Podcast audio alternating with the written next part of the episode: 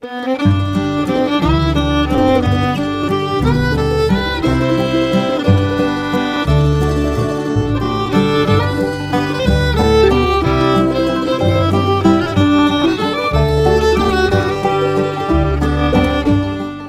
of the Tuesday morning to you, Oregon. I'm Finn J.D. John, FJ at OffbeatOregon.com, and this is the Daily Offbeat Oregon podcast. Since it is Tuesday, this is an archive show, first published as a newspaper column and podcast episode several years ago. Thanks for downloading, and I sure hope you enjoy it. This story was first published on February 17th of 2013 under the headline Camp Castaway was an inconvenient miracle. Here we go.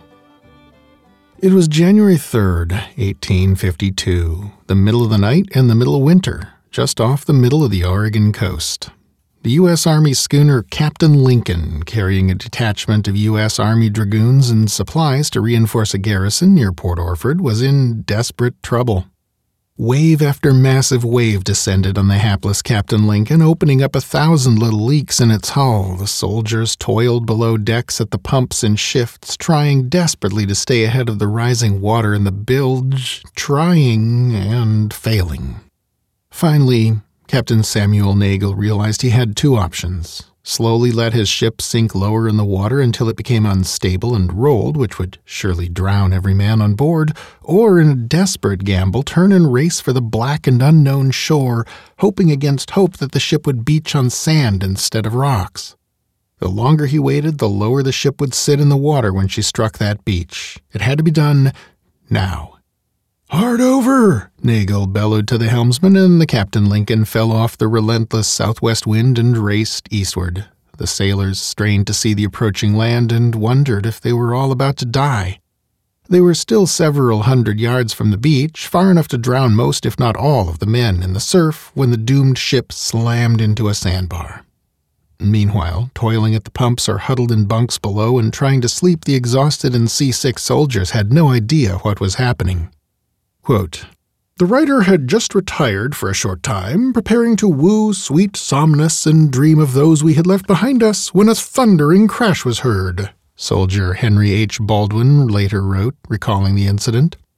The doomed bark quivered, and tall masts groaning felt the deadly wound. Her deck was rent asunder. For a short time it seemed that the sulphurous regions of the infernal were set loose. Breakers roared, water dashed and splashed, men swore. And then came a lull. The wounded skimmer of the seas bounded onwards. Her aged commander's voice was heard, encouraging the panic stricken crew with the following words Fear not, men, we're in deep water now. Miraculously, the schooner had been washed off this deadly sandbar and into deeper water closer to shore.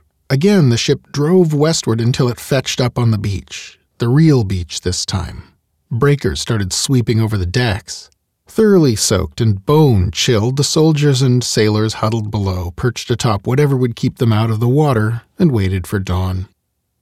Whether by happy accident or consummate skill, Captain Nagel had managed to beach the ship at the apex of high tide, so when morning came and the formerly hapless castaways emerged from the ship, they found it high and almost dry.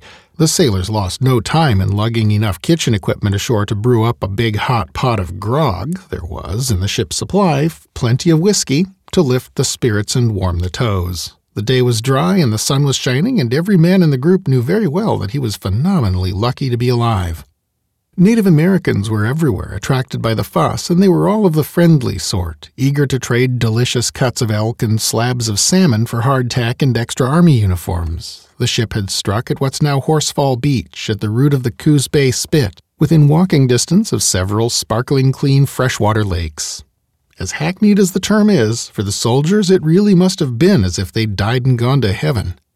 Being good soldiers, the men immediately got busy salvaging all the stuff from their ship.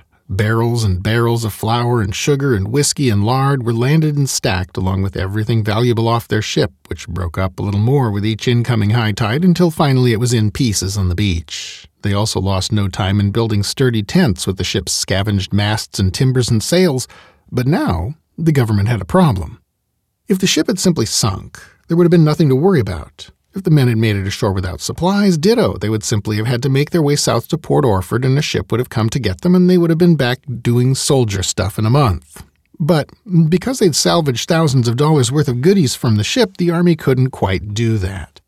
There was no way to bring a cargo ship in through the breakers to take on that freight. Geography made it impossible to get a wagon to them over land. Their only hope was for someone to bring a ship across the unknown and fearsome Coos Bay Bar, and nobody was willing to do that.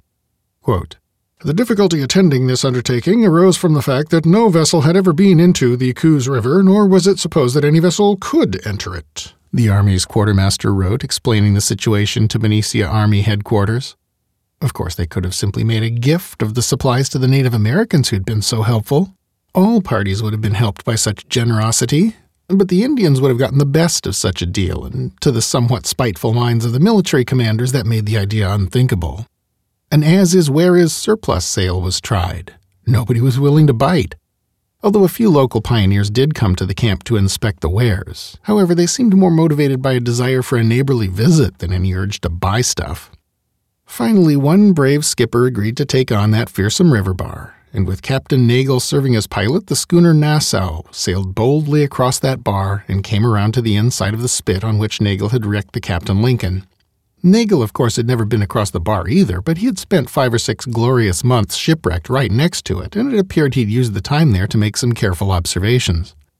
The Army got its supplies back and didn't lose a single soldier. All the sailors survived the ordeal, too, and although the event went down in the annals of military disasters as an expensive and unfortunate event, the real benefit of the whole thing was the discovery that the Coos Bay Bar, while certainly no pussycat, was not as impassable as had been supposed.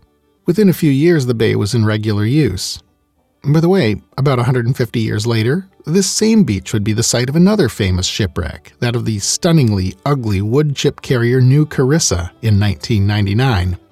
And in 2009, archaeologist Scott Byram actually found Camp Castaway. It's currently an active archaeological dig being conducted by Southern Oregon University students and faculty.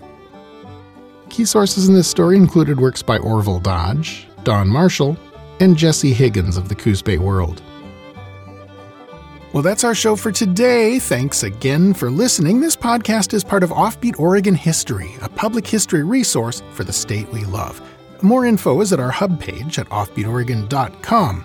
Offbeat Oregon is a division of Pulplit Productions, a boutique publishing house about which more can be learned at pulp-lit.com.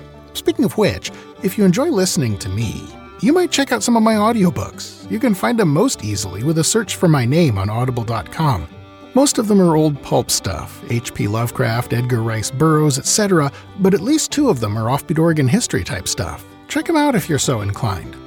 This podcast is covered under a Creative Commons license. For details, see offbeatoregon.com/cc.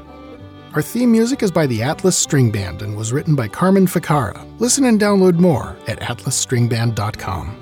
Questions, critiques, ideas for a future episode? Email me at fj at offbeatoregon.com. Episodes of Offbeat Oregon History are uploaded around 6 a.m. every weekday, so the next one will be on your device and ready to go before you know it. Until then, go out and fill up the rest of the day with good stuff. Bye now.